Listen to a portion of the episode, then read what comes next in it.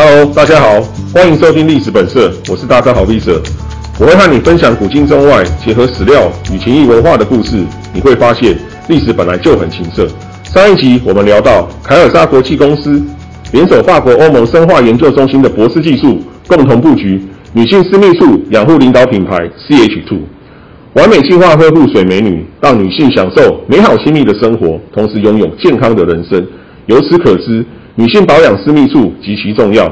其实不止女性保养私密处得宜，能够让女性身心灵的亲密生活皆合宜，达到养生的效果。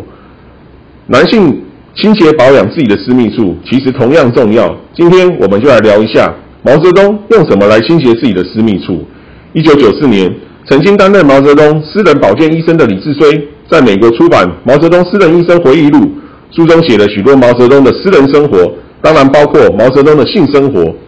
毛泽东的性能力不但来自于他自身的体力，同时也来自于他对政治的权利。毛泽东六十二岁时开始出现阳痿的现象。李志绥发现，毛泽东在权力斗争高度不稳定的状态之下，阳痿现象最为严重。一九六零年代初期，毛泽东的权力势如中天，阳痿突然完全治愈。毛泽东与年轻的女生做爱完全没有问题，而且与毛泽东同床的女人数目逐渐增加。但是，同床女人的平均年龄却大幅降低。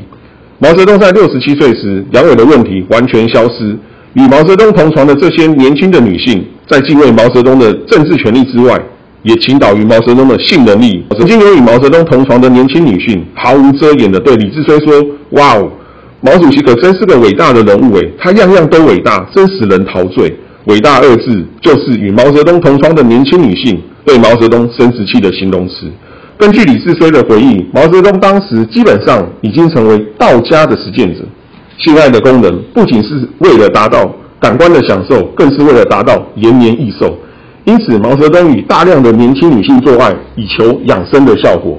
当时，一名文工团的女团员在文工团内跳舞时，与其他的团员共用舞蹈的服装。她不知道团员当中有人其实染有低虫性的阴道炎，依然与所有人混穿混用。以致女团员也被传染了低重性的阴道炎，男女不拘，不但能够传染给女性，也能传染给男性。结果，文工团女团员与毛泽东同床之后，毛泽东很快就被传染了，成为低重的携带者。由于毛泽东的阴茎包皮过长，平常又不清洗，许多女性与毛泽东有性关系之后，没有一个不被毛泽东传染。为了避免低重性阴道炎扩大传染给与毛泽东同床的其他女性。李志绥劝毛泽东局部清洗干净自己的私密处，包皮翻起来，龟头洗干净。但是毛泽东竟然说没有这个必要，我可以在他们身上清洗。毛泽东用女人的阴道来清洗自己的阴茎，当然是绝对错误的，而且非常不尊重女性。因此，引发拥护毛泽东一派强烈反驳，强调绝无此事。李志绥根本在造谣。但是反对毛泽东一派认为极有可能有此事实。为什么呢？因为。人常以书为师，书中的故事常常会成为人模仿的对象。所有人都知道，毛泽东很喜欢读史书与兵书。其实，毛泽东也很喜欢读笑话，尤其是清朝一本古代笑话集《笑林广记》，毛泽东经常读。里面有许多古代的黄色笑话，其中一篇名为《龌龊》的黄色笑话是这么说的：一名丈夫与男性友人做爱之后回来，他老婆认为他的阴茎很龌龊。但是晚上睡觉的时候，他老婆很想做爱，丈夫就说：“此物龌龊，尽之何为？”意思就说我的阴茎很龌龊，你为什么要靠近我？他老婆说：“这位龌龊要把阴水洗他一洗。”翻成白话就是他老婆说：“正因为你的阴茎很龌龊，所以我想要用我阴道里面的阴水把你的阴茎洗干净。